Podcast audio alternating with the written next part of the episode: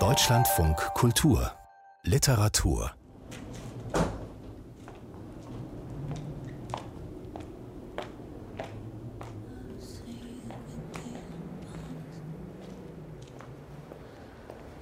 When all the world is a hopeless jumble and the raindrops tumble all around.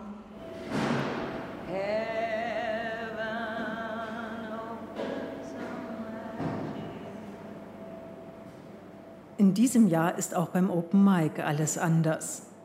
Normalerweise beginnt der Open Mic, der wichtigste Nachwuchswettbewerb der deutschsprachigen Literatur, am Freitagabend.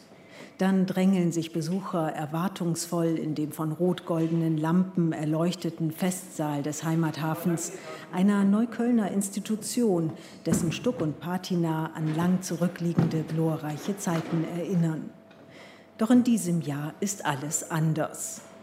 Am Freitagabend des Open Mic, dem Ernteabend, wie es in der Branche heißt, stellen normalerweise ehemalige Finalistinnen ihre neu erschienenen Bücher vor. Es gibt Applaus, Sekt und Blumen, Umarmungen und viele, wie schön dich zu sehen, Beteuerungen von denen, die vom Wiedersehenswunsch eben noch nichts wussten. Schriftstellerinnen, Verlegerinnen, Agentinnen, Familie und Freunde der Finalistinnen und Literaturinteressierte kommen zusammen, feiern und freuen sich auf den neuen Jahrgang. Normalerweise ist es der Auftakt zu einem trubeligen Literaturwochenende mit vielen Gesprächen und Begegnungen. Doch in diesem Jahr ist eben auch beim Open Mic alles anders.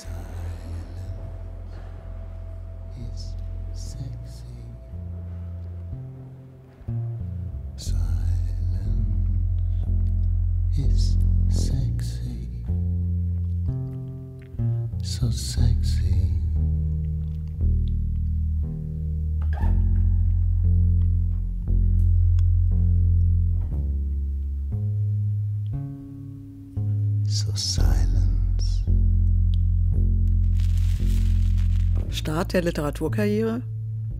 Das Wettlesen beim Open Mic im Berliner Heimathafen Neukölln. Von Mechthild Landvermann. Liebe Autorinnen und Autoren, liebe Verleger, liebe Lektorinnen, Lektoren, Scouts, Agenten, Medienvertreterinnen, Medienvertreter, Vermittler, Lehrer in Schulen, an Universitäten, liebes Publikum in nah und fern, liebe Liebhaber neuer Literatur. Die Begrüßungsrede hält Thomas Wohlfahrt, Veranstalter und Leiter des Hauses für Poesie, erst am Samstag und er sieht dabei nicht in erwartungsvolle oder angespannte Gesichter, sondern in die Kamera. Zum ersten Mal wird die Veranstaltung live im Netz übertragen. Im großen Festsaal sind nur wenige Stühle besetzt. Immerhin. Neben Technik und Organisation sind zwei Drittel der dreiköpfigen Jury leibhaftig anwesend, die Schriftstellerinnen Marica Bodrogic und Verena Güntner. Sie wahren Abstand und tragen wie alle im Raum Maske. Sie habe sich intensiv vorbereitet, sagt Marica Bodrogic, die Texte wieder und wieder gelesen und sie hoffe, dass sie trotz der nur digitalen Präsentation einen Eindruck von der literarischen Stimme der Autorinnen gewinne. Ob etwas, das jemand schreibt, in der Stimme stimmt und ob es nicht nur ein perfekter Text ist, eine perfekte Performance, sondern was macht eigentlich unser Körper dabei? Und dieses Momentum, das ja fehlt, ist sozusagen, wird in, in mir als Leserin im Text selbst ergänzt. Also der Text muss selbst diese Körperlichkeit haben. Und das spitzt natürlich so das Lesen und Einschätzen und sich darauf einlassen auch zu.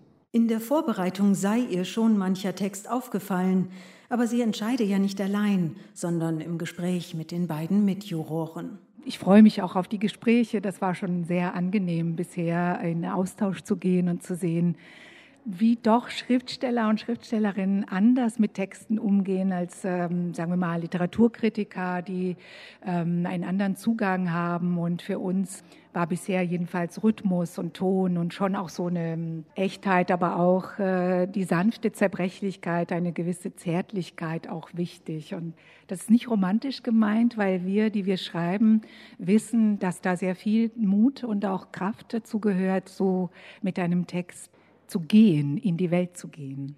Draußen regnet eine kalte Welt, die mir nicht gefällt. Ich hab viel riskiert, verspielt, so hab ich es verdient. Du fehlst mir sehr, du fehlst mir sehr, wo auch immer du jetzt bist, bei mir bist du nie. Verena Güntner sitzt mit Abstand zu Marica Bodrogic am Nachbartisch. Der dritte im Bunde, der Autor Peter Waterhouse, ist zu Hause in Wien geblieben und nimmt digital teil, wie die meisten der LektorInnen, die aus rund 600 Einreichungen die 19 Finaltexte herausgefiltert haben. Helge Pfannenschmidt, Tanja Reich, Friederike Schilbach, Angela Zakiris, Florian Welling und die Literaturagentin Katrin Kroll. Der erste Glückwunsch natürlich gilt den 19, die aus diesen 600 ermittelt wurden. Herzlichen Glückwunsch Ihnen, die Sie teilnehmen am finalen Lesewettbewerb des 28. Open Mic. Jetzt wäre Beifall, auch das ist dieses Jahr nicht der Fall. Die, um die es geht, fehlen sämtlich. Die 20, die sich mit ihren Texten einer Öffentlichkeit stellen wollten, Schreibende bis 35 Jahre, die noch keinen eigenen Roman oder Gedichtband herausgebracht haben, so will es das Statut. Sie haben Videoaufzeichnungen ihrer Lesungen nach Berlin geschickt und sind zu Hause in München, Wien, Freiburg oder Leipzig geblieben. Dort sitzen sie an diesem Wochenende in Arbeitszimmern und WG-Küchen vor den Monitoren. Mit einigen habe ich vorher telefoniert. Ich finde es sehr schade. Ich hatte mich sehr auf Berlin gefreut, aber das sind die Zeiten jetzt.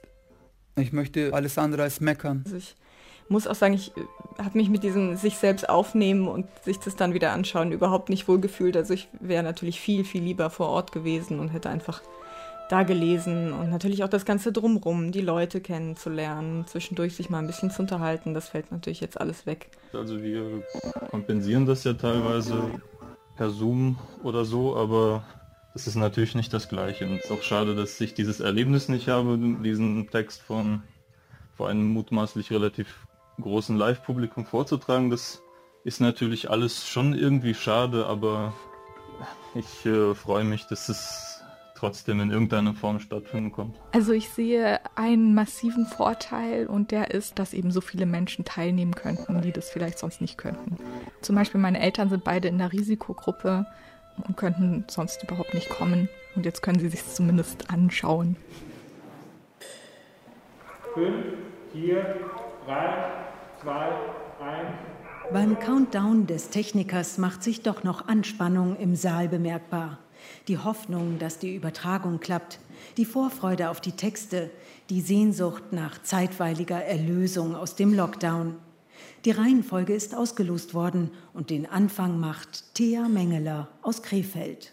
Ava versteht nicht gleich, was sie von ihr will, die ausgestreckte Hand.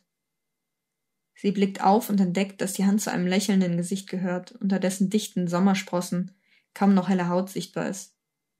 Wir verzichten auf Handys. Wer hier ist, soll wirklich nur hier sein. Aber tippt schneller. Bin das Wochenende über nicht erreichbar, meld mich Montag. Sie schließt den Chat, denkt kurz darüber nach, das Handy ganz auszuschalten, tut es dann doch nicht. Prinzip 1. Vertrauen. Eine Gruppe jüngerer Menschen trifft sich auf einem Flughafenfeld abseits der großen Städte. Sie haben sich bei einem Wochenendworkshop von Connect angemeldet, einer zunächst diffus bleibenden Organisation, die in einem Flugzeughangar ihren Sitz hat. Ihr wisst ja, dass wir bei Connect viel von Nähe sprechen, sagt Chloe, und obwohl sie nicht laut spricht, ist sie in der entspannten Stille auf der Lichtung gut zu verstehen. Nur ein leises Blätterrascheln mischt sich unter ihre Stimme. Dabei scheinen wir immer zu unterstellen, dass wir alle die gleiche Vorstellung davon haben, was Nähe ist. Aber davon kann man natürlich nicht einfach ausgehen. Deshalb möchte ich euch gerne fragen, was Nähe für euch bedeutet. Einige Augenblicke lang antwortet niemand. Chloe schaut ruhig von einem zum anderen, bis schließlich, zaghaft, eine Stimme rechts von Ava zu vernehmen ist. Hm, für mich bedeutet Nähe, dass ich mich jemandem auch mit den Seiten zeigen kann, die ich an mir scheiße finde. Ein Lächeln huscht über Chloes Gesicht. Schön gesagt. Seht ihr das ähnlich? Ja, denkt aber. Auch andere nicken. Okay, was noch? Chloe blickt sich wieder um und weitere Stimmen melden sich.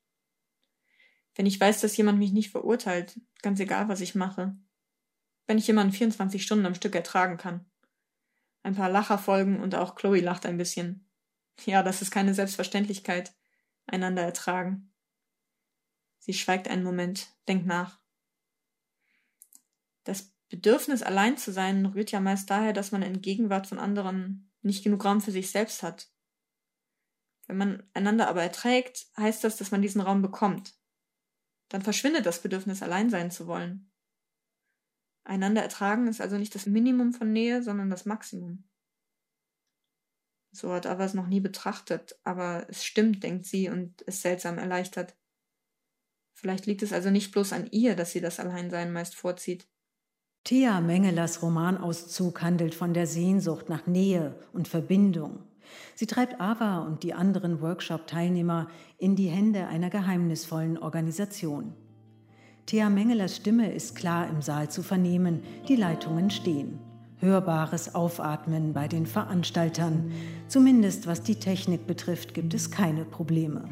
Winter City side, crystal bits of snowflakes all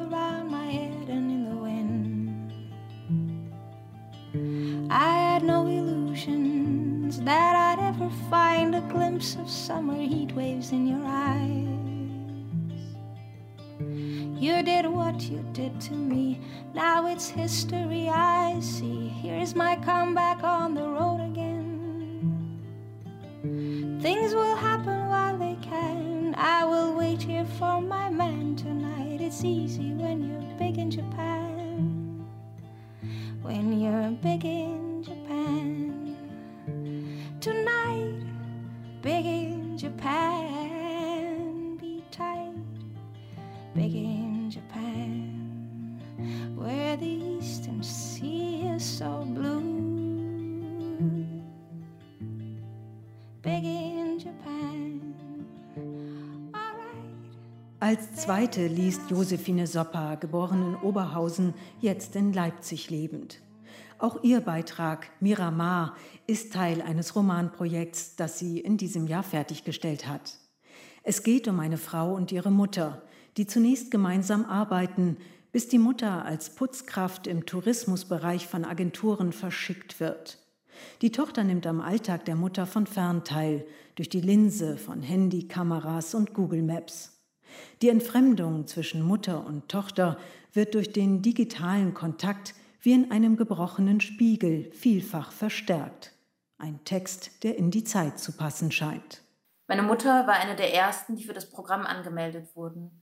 Sie erzählte mir Bruchstücke davon am Telefon, die sie meinte verstanden zu haben, aber ich hörte nicht richtig zu, sah sie nur vor mir, wie sie ihre geregelten täglichen Wege ging, wie die Häuser so klein waren und trotzdem die Erdgeschosswohnungen höher lagen als in meiner Stadt, wie alle Parkplätze leer waren dort auf ihren täglichen Routen, dort in meiner Vorstellung von ihren täglichen Routen mit ihrer ziehbaren Einkaufstasche, wie, sie alle grüßt und manche ihr hinterher schauen, welchen Hut sie heute trägt.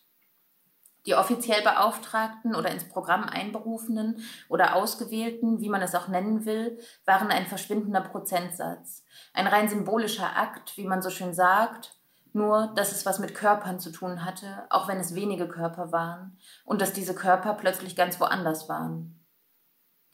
Meine Mutter sitzt am Strand, ihre Stelzenbeinchen ineinander verwickelt, klein und ein bisschen zusammengesackt, mit ihrem sehr braun gebrannten Nacken, mit den dunklen Vorsprüngen am Hals, an denen ich immer ziehen will. Sie kennt nur die Strände von Nordholland, jetzt wagt sie nicht, den Blick nach hinten zu wenden und die Palmen zu sehen. Die Landschaft, beziehungsweise alles, was hinter ihr ist, hängt auf ihren Schultern, das ist angenehm. Keine 20 Meter neben ihr das Skelett eines Mobils. Ich kenne die Szene aus Google Maps. Ich habe einen Screenshot davon auf einer Festplatte, die jetzt irgendwo ist, die ich vielleicht vorher nicht geleert oder unlesbar gemacht habe. Zugriff. Sie sitzt, bis es zu sehr sackt und steif wird. Dann merkt sie, sie muss aufstehen. Niemand hat sich ihr genähert, fast niemand ist da. Ich winke ihr zu. Der Screen vervielfacht sich in die Tiefe zu unzähligen Screens. Ich winke tausendfach und weiß nicht, wo der Ursprung ist, hinten oder vorne. das Entfernte oder das Nahe.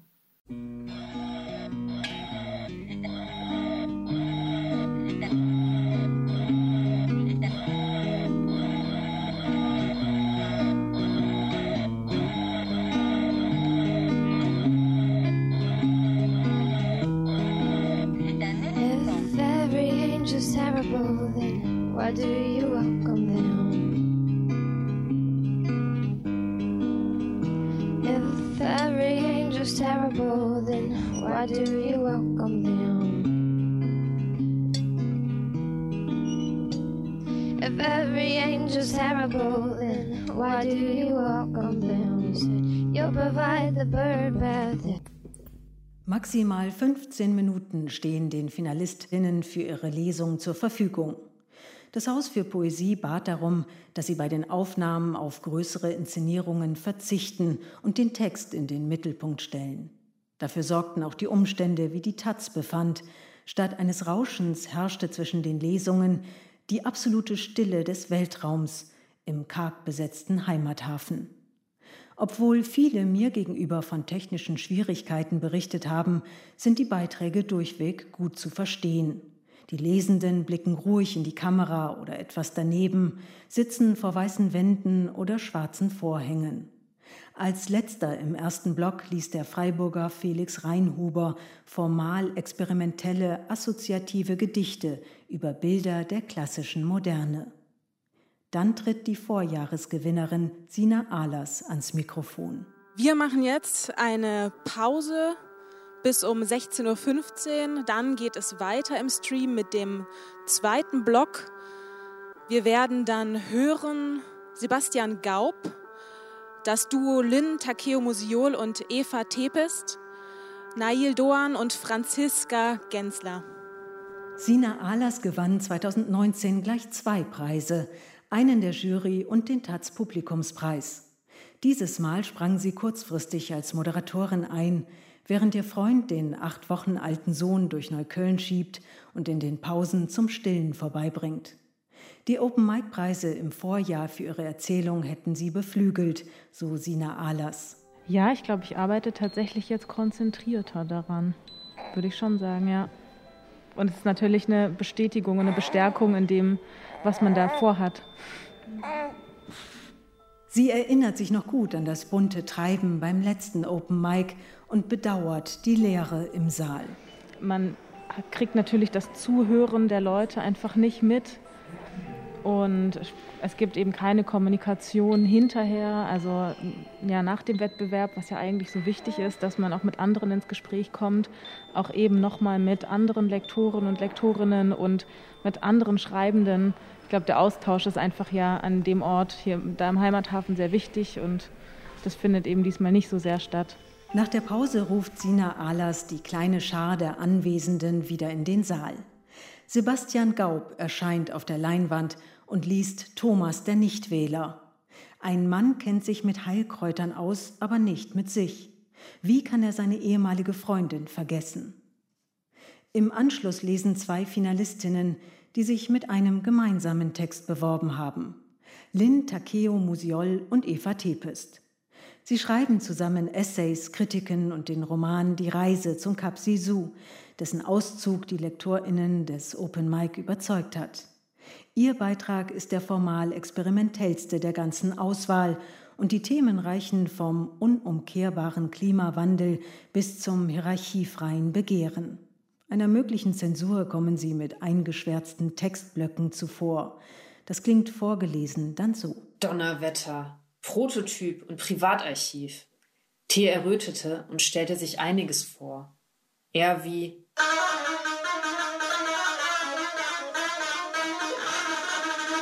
sagenumwoben.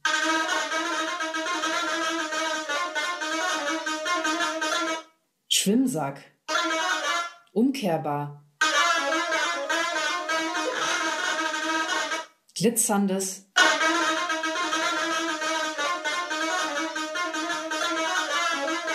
Manifeste.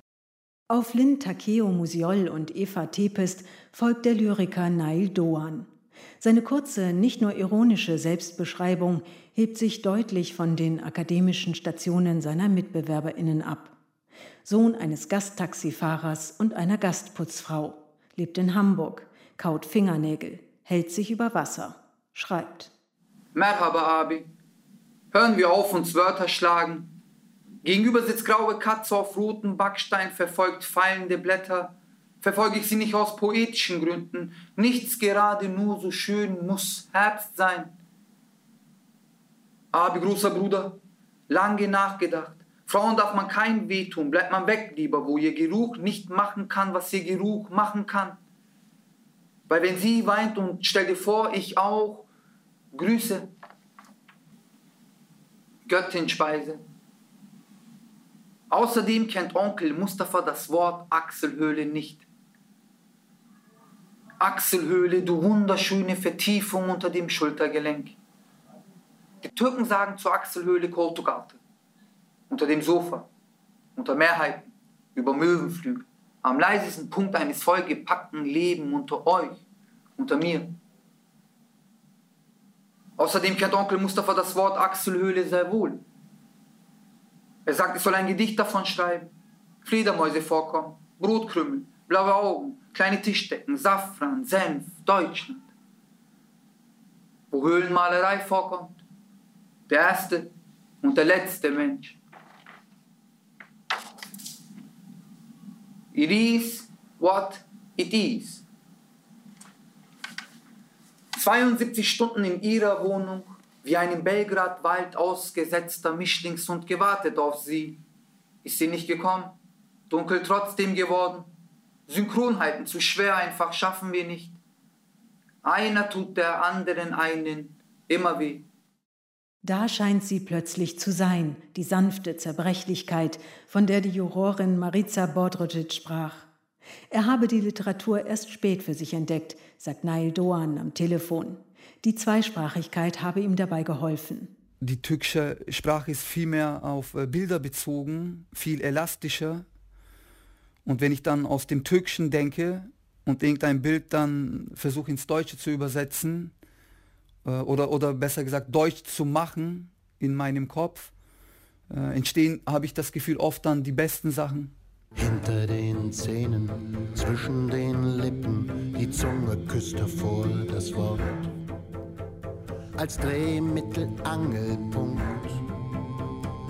nur zur Erinnerung. Alles muss zurück auf Anfang, nur zur Erinnerung. Alles muss zurück auf Anfang nur zur Erinnerung.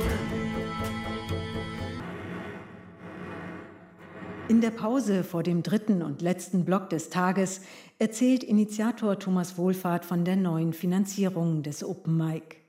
Da das Sponsoring der bisherigen Stiftung auslief und andere Unterstützerinnen abwinkten, beschloss das Haus für Poesie, die finanzielle Belastung auf viele Schultern zu verteilen. Crowdfunding heißt das auf Neudeutsch. Zahlreiche Verlage und Buchhandlungen legten zusammen. Wohlfahrt der deutschen Sprache spielerisch zugetan spricht von einer Kollekte.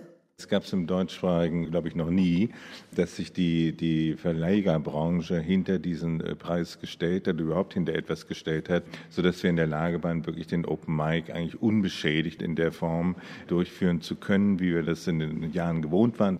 Rund 130.000 Euro braucht es für die jährliche Veranstaltung, für Personalkosten, Miete, Reisen, Alumni-Betreuung und anderes. Und was mich gefreut hat, es war nicht nur ein Battle-Ding, wo der Topf, der hier rumgeht, sondern es haben auch Verlage angerufen. Wir haben gehört, gesagt, na können wir da was machen. Ja, Himmel, ja. Willkommen zurück hier im Heimathafen in Neukölln in Berlin. Wir sind nun an diesem Abend beim dritten Leseblock angekommen. Draußen ist es mittlerweile dunkel. Sina Ahlers leitet den letzten Leseblock am Samstag ein. Und dürfen uns freuen auf Sophia Klink, auf Virginia Brunn, auf Rosa Engelhardt und Daniel Jurjew. In den Gedichten der promovierenden Biologin Sophia Klink, überschrieben mit Affenzucker, nähern sich Mensch und Tier an und tauschen die Plätze. In Virginia Brunns Romanauszug Sie sagten Tschernobyl, spricht die Ich-Erzählerin von den Umständen ihrer Geburt in Karl-Marx-Stadt. Für die Versehrtheit ihres Körpers und das Unglück in der Familie findet sie Worte, die gerade wegen ihrer Nüchternheit anrühren. 1987, Geburt, Karl-Marx-Stadt. Als ich geboren werde, wiege ich ein bisschen viel, bin normal groß, sehr ruhig und ein wenig melancholisch im Ausdruck. Meine Haare sind rot, ich bin kerngesund und habe etwas, das die DDR-Ärzte eine Geburtsschwellung nennen, die noch vergehe. Einige Wochen später wird es etwas anderes sein. Die Mutter gibt mir einen Namen, der Vater ist einverstanden, die roten Haare sind allen ein Rätsel. Ich werde nicht am Tag meines nach draußen wollens geboren, meine linke Gesichtshälfte ist tatsächlich angeschwollen und so erschöpfungsrot, als wäre ich wütend über dieses spätere in die Welt kommen. Meine Mutter trägt viele Narben von dieser Geburt davon. Meine kommen später. Danach zeichnet Rosa Engelhardt eine beklemmende Tristesse in ihrer Erzählung Kälte ohne Schnee. Und Daniel Jurjew schließt den Tag mit Boches und ich, einem Eisessen mit dem berühmten argentinischen Dichter Jorge Luis Boches. Angefüllt mit vielen Stimmen und Stimmlagen, ein wenig erschöpft von den Eindrücken, ein wenig gezeichnet von den Abdrücken der einen Tag lang getragenen Gesichtsmaske, gehen wir auseinander.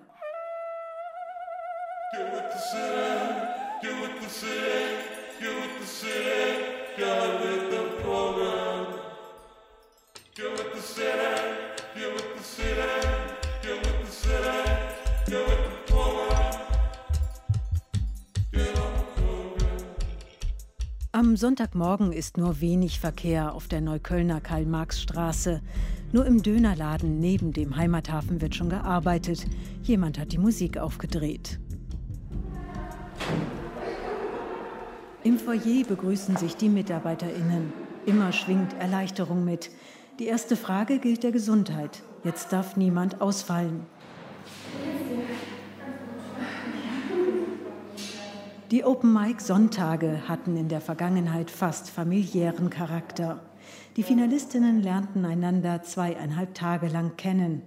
Die Atmosphäre war trotz der Konkurrenz freundlich. Für alle war die öffentliche Lesung eine neue Herausforderung und so wich die anfängliche Anspannung bei den meisten bald freudiger Erwartung. Manche TeilnehmerInnen machten die Samstagnacht in Berlin zum Tag und saßen am Sonntag mit kleinen Augen und dampfenden Kaffeetassen auf ihren Plätzen, um den Lesungen zuzuhören. Diesmal konnten die FinalistInnen nur digital unterstützt werden, mit Likes und Emojis auf Facebook, Daumen hoch auf YouTube und Telegram. Auch auf dem begleitenden Open Mic Blog vom Haus für Poesie werden die User zu Kommentaren aufgerufen. Die Finalistinnen präsentieren sich dort mit Foto und Kurzporträt. Die Wettbewerbstexte sind in Auszügen zu lesen und zu kommentieren. 2, 1, 0. Marie-Lucienne Ferse, die erste Leserin am Sonntag, lädt in Wohnungen ein. Ihre Erzählung über die Umzüge einer Familie zeigt neben den Veränderungen zwischen Eltern und Kindern auch eine Gesellschaft, in der bezahlbarer Wohnraum zum Luxusgut wird. In Meister Lamprecht von Dominik Heitz trifft ein junges Paar auf der Suche nach Erleuchtung einen Guru. Und David Frühauf präsentiert mit Das Risiko der Raupen beim Spinnen des Kokons eine neue Spielart des Nature Writing, in der es um Termiten, Pilzsporen und Schmetterlingslarven geht, der Stil aber weit entfernt von genauer Beobachtung ist, vielmehr recht artifiziell konstruiert wird. Auch in der Erzählung von Rebecca Gisler, der einzigen Finalistin aus der Schweiz, geht es um Mensch und Tier. Geschrieben hat sie auf Französisch und dann ins Deutsche übersetzt. In der Geschichte sorgt sich eine junge Frau um ihren pflegebedürftigen Onkel. Der Onkel sitzt auf einem Felsen. Die Krücken liegen neben einer Ansammlung von leeren Wellhornmuscheln und einer halbvollen Colaflasche im Sand. Seine Arme sind zerkratzt und gepunktet vor lauter Zecken. Und da die Möwen dicht über dem Onkel fliegen und dabei immer stärker schreien, traue ich mich kaum näher zu gehen. Und sowieso, der Onkel scheint von allem abgelenkt. Er hält nämlich in seinen Händen eine kleine Möwe und er spricht mit ihr und er streichelt sie. Ganz allmählich wird die pittoreske Küstenszenerie bei Rebecca Gisler zu einer bedrohlichen Umgebung. Ihr Blick auf das Monströse gleicht einer Kamerafahrt durch den Vorgarten in einem David Lynch-Film. Und dann, mit einer plötzlichen und entschlossenen Bewegung, dreht der Onkel der Möwe den Hals um. Und dabei knackst es laut und der Vogel hat nicht einmal Zeit, sich zu wehren und gibt sofort in der Handfläche des Onkels nach. Und dann fliegen die anderen Möwen davon. Und sobald der Onkel annimmt, dass die Möwe wirklich tot ist, reicht er sie von einer Hand in die andere, als ob er das wahre Gewicht der Möwe erst jetzt spüren könnte, jetzt, wo die Möwe nicht mehr lebt. Und dann beginnt der Onkel das Gelbe, das heißt Schnabel und Beine vom Körper der Möwe zu entfernen, und sobald das Gelbe entfernt ist, wirft er es auf den Muschelhaufen. Und dann rupft er dem Vogel vollständig die Federn aus, und dann färbt sich der Vogel blassrosa und ohne große Umschweife, aber mit ausgebreiteter Kehle, beißt der Onkel in die Möwe.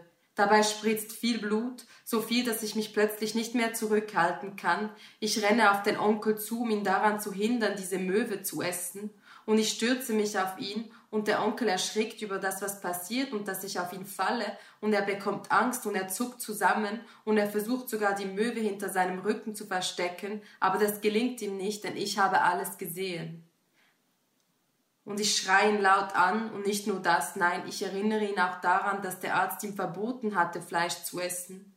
Und ich schaue in sein rundes Gesicht, welches mit Blut, Spucke. Und einer Art Möwenhaar, das an seinen Lippen klebt, überdeckt ist und der Onkel, wie auf frischer Tat ertappt, entschuldigt sich. Er sagt, dass er wohl verwirrt gewesen sein muss, denn in seiner Erinnerung, also er hätte schwören können, dass der Arzt ihm nur rotes Fleisch verboten hatte. Und eine Möwe, das sei doch völlig etwas anderes als rotes Fleisch. Und dann entschuldigt sich der Onkel nochmals und nochmals, und er fragt mich, was ich denn bloß mit seinem Pfeilbogen vorhabe. Und ich sage nichts mehr, ich schaue ihn nur an, und irgendwann legt der Onkel die Möwe auf den Muschelhaufen, wobei der Haufen leicht zusammensackt. Und dann bückt sich der Onkel und greift nach der Colaflasche, und er schraubt den Deckel ab, und er trinkt einen Schluck und zwei von der Cola. Und das tut er so schnell, dass er umgehend rülpsen muss. Aber es ist kein lautes oder derbes Rülpsen, sondern eher ein diskretes Rülpsen. Ein Rülpsen ganz tief im Onkel drin.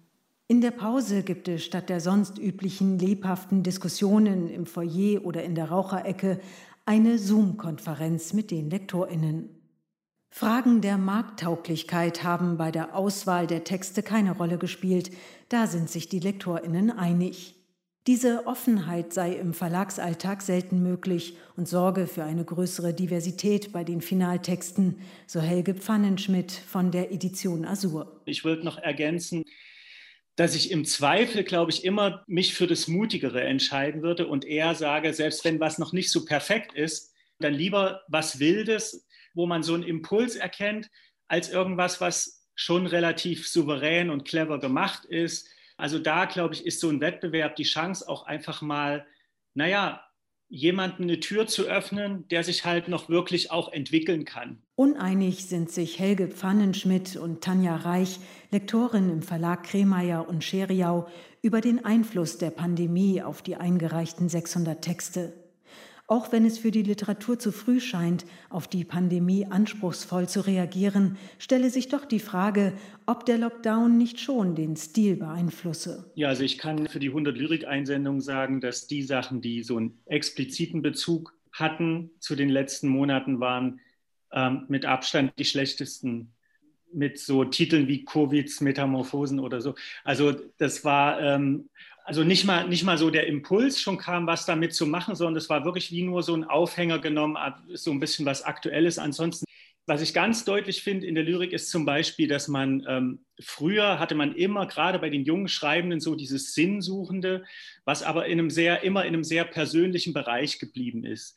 Und das ist jetzt immer im Abgleich mit einem größeren Kontext, mit der Gesellschaft oder eben auch mit der Natur und so weiter. Also das ist nicht mehr so privat. Das ist sehr deutlich.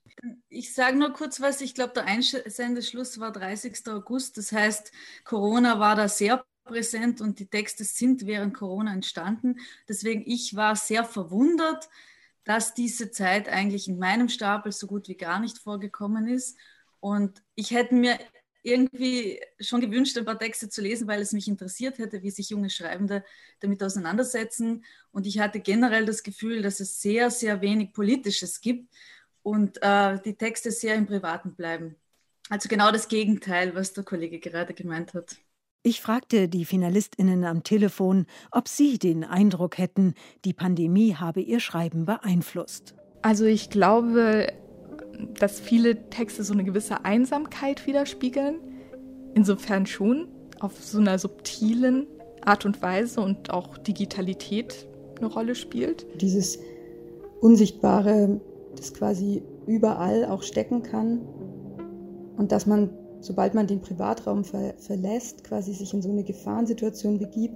Ich glaube, dieses Gefühl werden vielleicht viele aufgreifen. Diese Isolation, in der man sich selbst irgendwie immer wiederfindet. Mir fällt einfach auf, dass das Themen sind, über die ich gerade vielleicht einfach besser schreiben kann, weil das atmosphärisch irgendwie gerade ganz gut passt. An sich habe ich vor allem den Eindruck, dass einfach sehr viele gerade an den Schreibtisch verbannt sind. Also mir geht es selber auch so, dass ich einfach unglaublich produktiv bin gerade. Also so der Roman macht wahnsinnige Fortschritte. Ich habe irgendwie noch tausend Nebenprojekte angefangen, einfach weil man nicht am Ende des Tages noch irgendwo hinrennt, Freunde trifft. Es gibt keine Literaturveranstaltungen. Ähm, irgendwie habe ich plötzlich sehr viel Zeit gewonnen und auch einfach so die Ruhe, mich hinzusetzen, zu wissen, es ja, man verpasst einfach auch gerade nichts. Simone Goldschmidt-Lechner, die mit ihrer Kurzprosa Ermutterung den letzten Leseblock eröffnet, ist in Südafrika und Süddeutschland aufgewachsen und bezeichnet sich selbst als Queer Woman of Color. Die Mutter in Ermutterung wandelt zwischen den Welten, dem alten Leben in Südafrika und dem neuen in Deutschland. Ihre Identität wird durch nationale Schranken ebenso wie durch ihr Muttersein definiert und eingeengt. Als Mutter in Deutschland ankommt, fragt Tante M den Kindesvater, was kannst denn kochen, was du isst? Und Mutter erwidert, Frikadellen. Und sie macht gute Frikadellen. Sie würzt das Hackfleisch richtig, knetet es durch und formt gleichmäßig große Kugeln. Die Ruhe ist der Schlüssel beim Kneten der alte Feind, und Mutter hat sich mit ihm eingerichtet. Das Kneten erschöpft sie so, dass keine Energie mehr bleibt für die Bratkartoffeln. In den Mehl einlegen, weist sie den Kindesvater an. Dann die Topf anmachen. Danach folgen zwei Lyriklesungen von Eva Kissel und Frieda Paris. Eva Kissel findet in ihren schlicht Gedichte betitelten Texten das Schöne im Verdorbenen, das Schützenswerte im Vergänglichen. Bei ihr spielt die Natur eine große Rolle, auch der Klimawandel und die Verantwortung für spätere Generationen. Frieda Paris tarnt ihre Lyrik als Erzählungsrückseite, so der Untertitel von Dorn, Stäbe, Bügel. In dichten Metaphern spricht sie vom abwesenden Du, weggesperrt in einer Justizvollzugsanstalt und nur über Erinnerungen und Träume zu erreichen. Wie viele Monate machen drei Jahreszeiten? Sei klüger als der Moment, in dem du ausgesetzt hast, schreibe ich in Briefen, die vorgelesen werden. Ich meine damit nicht das Vorlesen wie gerade, meine, dass unsere Briefe vorab gelesen werden. Wie ich dir in unserer letzten gemeinsamen Nacht und ich montiere diese Worthülse letzte Nacht anders als verwendet, meine unseren letzten gemeinsamen Salamanderschlaf, uns also Hilde Domins Gedichten bekannt machte. Es ist eine zärtliche Nacht, die Nacht, da du liebst, was Liebe nicht retten kann. Fußnote 1. Ich habe lesend geweint und du hast liegend zugehört. Es gefällt mir, dass Gedichte dich treffen. Der gebürtige Ungar Peter Glück hat in einem Erstaufnahmelager für Asylsuchende gearbeitet.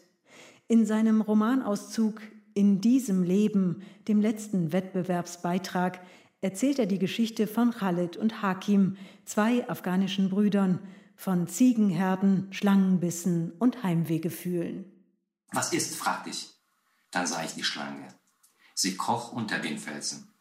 Khalid konnte nicht sprechen. Er zitterte. Hat sie dich gebissen? fragte ich. Er bekam kein Wort heraus. Hat sie dich gebissen? fragte ich noch einmal. Ja, sagte er. Ich krempelte ihm das Hosenbein nach oben, sah zwei winzig kleine blutrote Punkte. Ich wusste, wir mussten sofort nach Hause. Ich erinnerte mich. Vater hatte uns gesagt, wenn euch die Kobra beißt, seid ihr gleich hinüber. Bitte, lass es keine Kobra gewesen sein. Kannst du gehen? fragte ich Hallet. Ja, antwortete er. Wir trieben die Herde in das Tal. Wir kamen ins Dorf. Khaled war blass. Gleich fällt er um, dachte ich mir. Und im selben Moment fiel er wirklich um. Wir waren nicht weit von unserem Haus. Ich hob Khaled auf, hielt ihn ihm an. Er war schwer. Hilfe! Eine Schlange hat meinen Bruder gebissen, schrie ich. Gleich kamen ein paar Leute und halfen. Wir trugen Khaled nach Hause. Mutter zog ihm die Hose aus und wusch die Bissstelle. Vater lief zur Moschee und holte den Imam. Mein Bruder stirbt, dachte ich. Khaled starb nicht. Er war nicht von einer Kobra gebissen worden, sagte der Imam. Diesmal hatten wir Glück. Khaled hatte das Bewusstsein verloren, weil er aufgeregt war. Das hatte mit dem Biss nichts zu tun. Und dann zieht sich die Jury zur Beratung zurück. Die kleine Schar der Anwesenden, die nicht die Technik betreuen müssen, wartet im Foyer und zückt die Handys. Der Open Mic geht im Netz weiter. Auf Telegram ist eine kontroverse Diskussion über Schreibschulen entbrannt. Ich habe den Eindruck, dass sich hier nicht Freunde und Familie äußern, sondern allgemein Literaturinteressierte. Kurz vor der Entscheidung sind die Klickzahlen am höchsten, zwischen 200 bis 300 je Medium, so sagt Nadine Tenbig, die Social-Media-Verantwortliche des Open Mic. Viele über YouTube, wenige über Facebook, offensichtlich nicht das Medium der 20-somethings. Manche Kommentare nennen Wettbewerbsbeiträge unmutig oder altbacken. Die harten Urteile sind vielleicht der digital schwerer auszuhaltenden Spannung beim Warten auf die Juryentscheidungen geschuldet, vielleicht auch der Tatsache, dass der Ton online generell härter ist.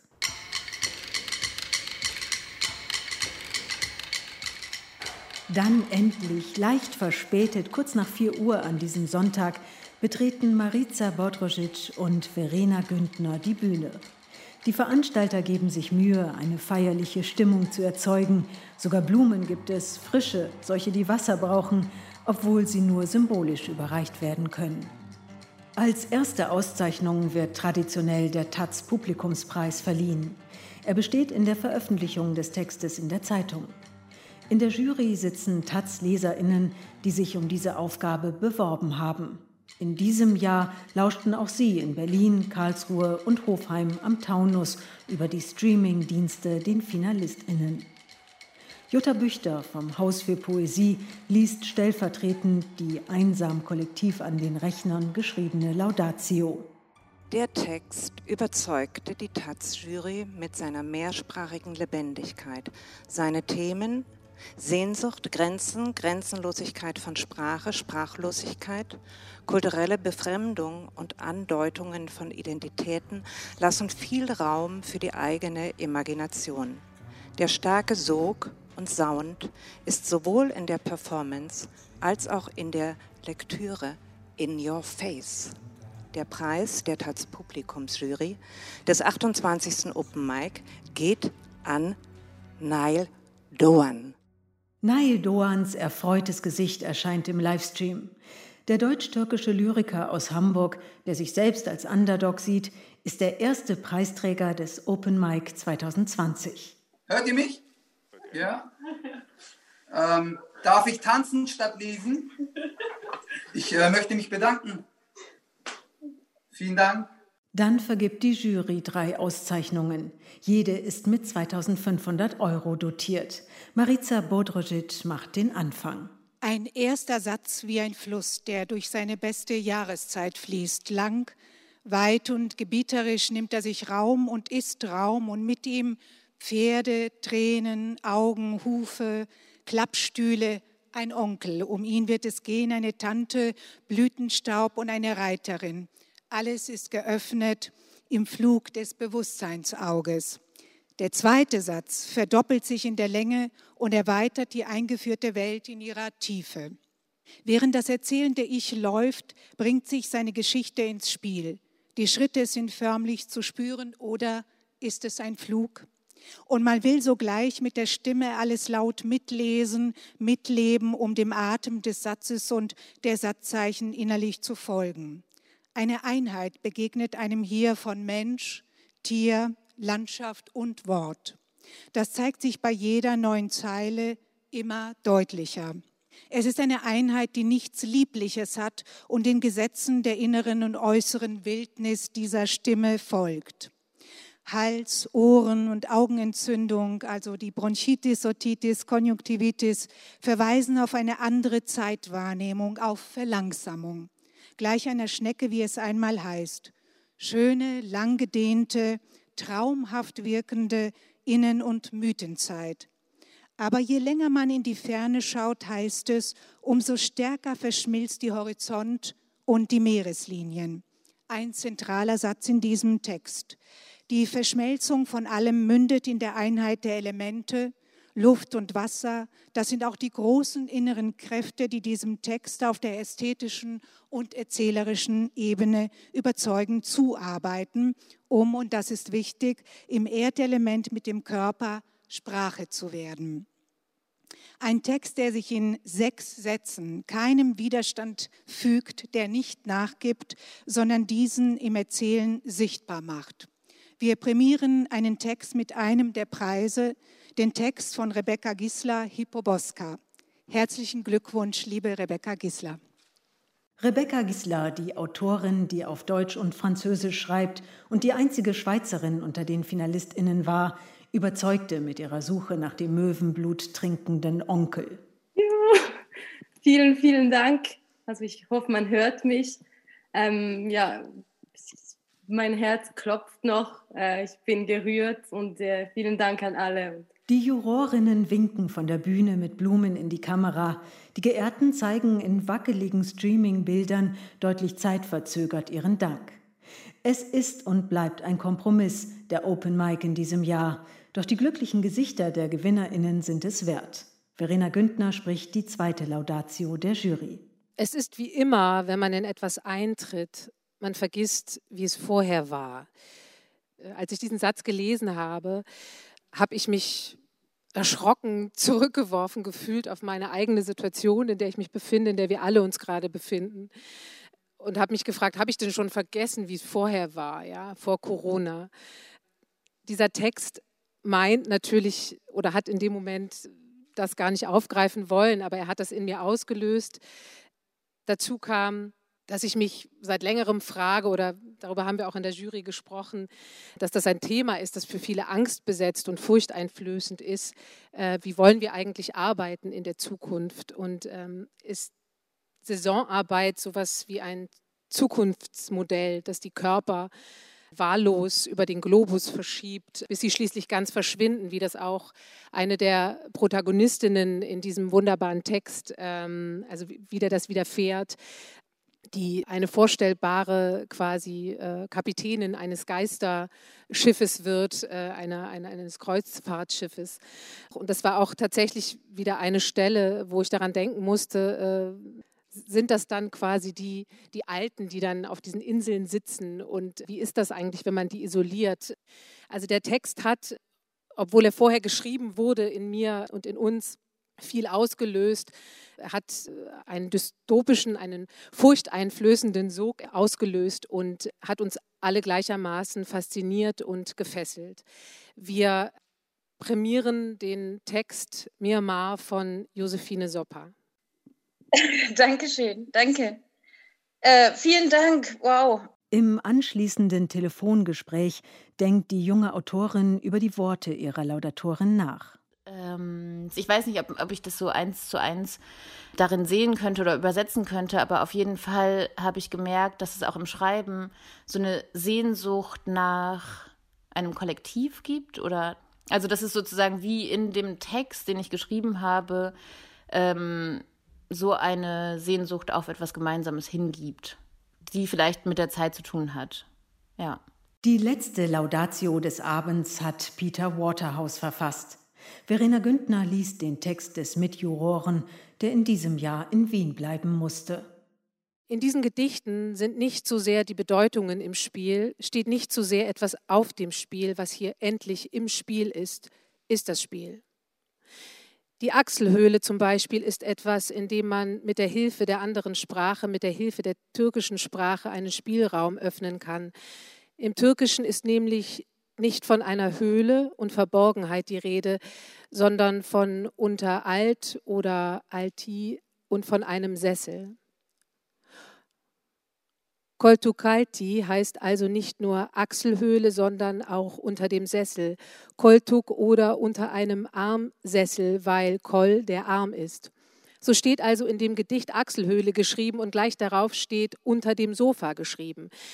Damit öffnet das Gedicht eigentlich die Höhle und öffnet einen Spielraum. Aus Achselhöhle wird gleich darauf unter Mehrheiten und unter Möwenflügeln.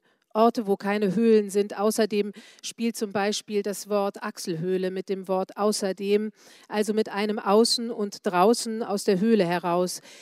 Die Weite dieses draußen erstreckt sich, streckt den Arm und den Armsessel aus bis zur Höhlenmalerei bis zum ersten und letzten Menschen, bis zu allen Menschen also. Onkel Mustafa sagt nämlich, ich soll ein Gedicht davon schreiben, wo Höhlenmalerei vorkommt, der erste und der letzte Mensch. Wenn aber Höhlenmalerei vorkommt, dann kommt sie hervor, heraus aus der Höhle. Und der erste Mensch und der letzte Mensch kommen auch hervor und heraus. Und außerdem, das Deutsche wird hier mit der Hilfe der türkischen Nachbarin herausgebracht und hervorgebracht. Alles kann im Spiel sein, zum Beispiel wie Emil im Supermarkt ist und im Kopf rechnet, wie sie in einem Regal Tomatenmark sucht, wie sie die Kassiererin anschaut, wie sie ihr langes Haar schüttelt und sogar schmeißt. Ich muss aber immer an Emil denken, wie eine komplizierte Operation, wie ein gutes Gedicht. Gedicht wie Zebras gegen Löwen. Was können Zebras gegen Löwen tun? Das Schöne ist, dass das Gedicht keine Antwort auf die Frage gibt, aber spielt zum Beispiel gegen die Löwen spielt. Für dieses ungladiatorische und für die türkischen Nachbarschaftsspiele erhält Nail Doğan einen der drei Preise des Open Mic 2020. Herzlichen Glückwunsch. Noch einmal wird live nach Hamburg geschaltet, in Nail Doğans Wohnzimmer, wo er mit Freunden sitzt und sichtlich bewegt ist. Ja, vielen Dank. Ich möchte nicht noch eine Stelle aus dem Gedicht vortragen, sondern nur einmal kurz sagen, das geht an alle Kanackenkinder, an alle Nomadenkinder, an alle Hartz-IV-Empfängerkinder. Kunst gehört auch uns. Kunst gehört auch uns. Punkt. So einfach. Vielen, vielen Dank. Die Blumensträuße für die Gewinner bleiben auf der Bühne zurück. Keine Freunde oder Familien klatschen sich die Finger wund oder legen tröstend ihre Arme um die, die keinen Preis bekommen haben. Der Jubel und die Trauer finden woanders statt, in den Arbeitszimmern und WG-Küchen von Wien und Freiburg, Leipzig, Karlsruhe und Zürich. Die Jurorin Verena Güntner schickt noch einen Gruß ins Netz. Liebes Publikum, liebe Leute da äh, vor ihren Computern, liebe AutorInnen, ich kann sagen, wir haben euch vermisst. Es war so ein bisschen, obwohl wir hier im Heimathafen sind, so, als wären wir unter Wasser gewesen jeder auf seiner Insel, von denen ja an diesem Wochenende auch oft die Rede war. Und ihr müsst einfach wiederkommen, ihr werdet auch wiederkommen. Und ja, wir hatten euch ja aber hier in Form eurer Texte und das war großartig. Der Open Mic geht in diesem Jahr still zu Ende. Das Team vom Haus für Poesie ist froh, dass alles geklappt hat. Und auch wenn der Leiter Thomas Wohlfahrt hofft, solch einen Open Mic nie wieder erleben zu müssen, so bot das Streaming auf mehreren Kanälen doch vielen die Möglichkeit, den Wettbewerb zu verfolgen, die nie nach Berlin hätten kommen können. 3200 Aufrufe zählte die Technik. Auch das ist eine positive Bilanz des Open Mic 2020. Das Streaming soll beibehalten werden, auch wenn im nächsten Jahr wieder hoffentlich alles anders ist. Ganz anders.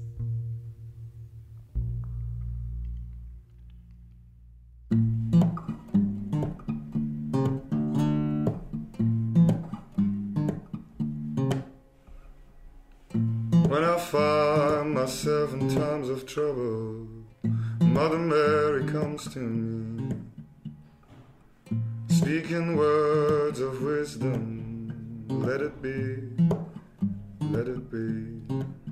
And in my hour of darkness, she is standing right in front of me, speaking words of wisdom.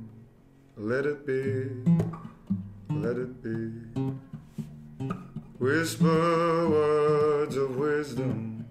Let it be, let it be.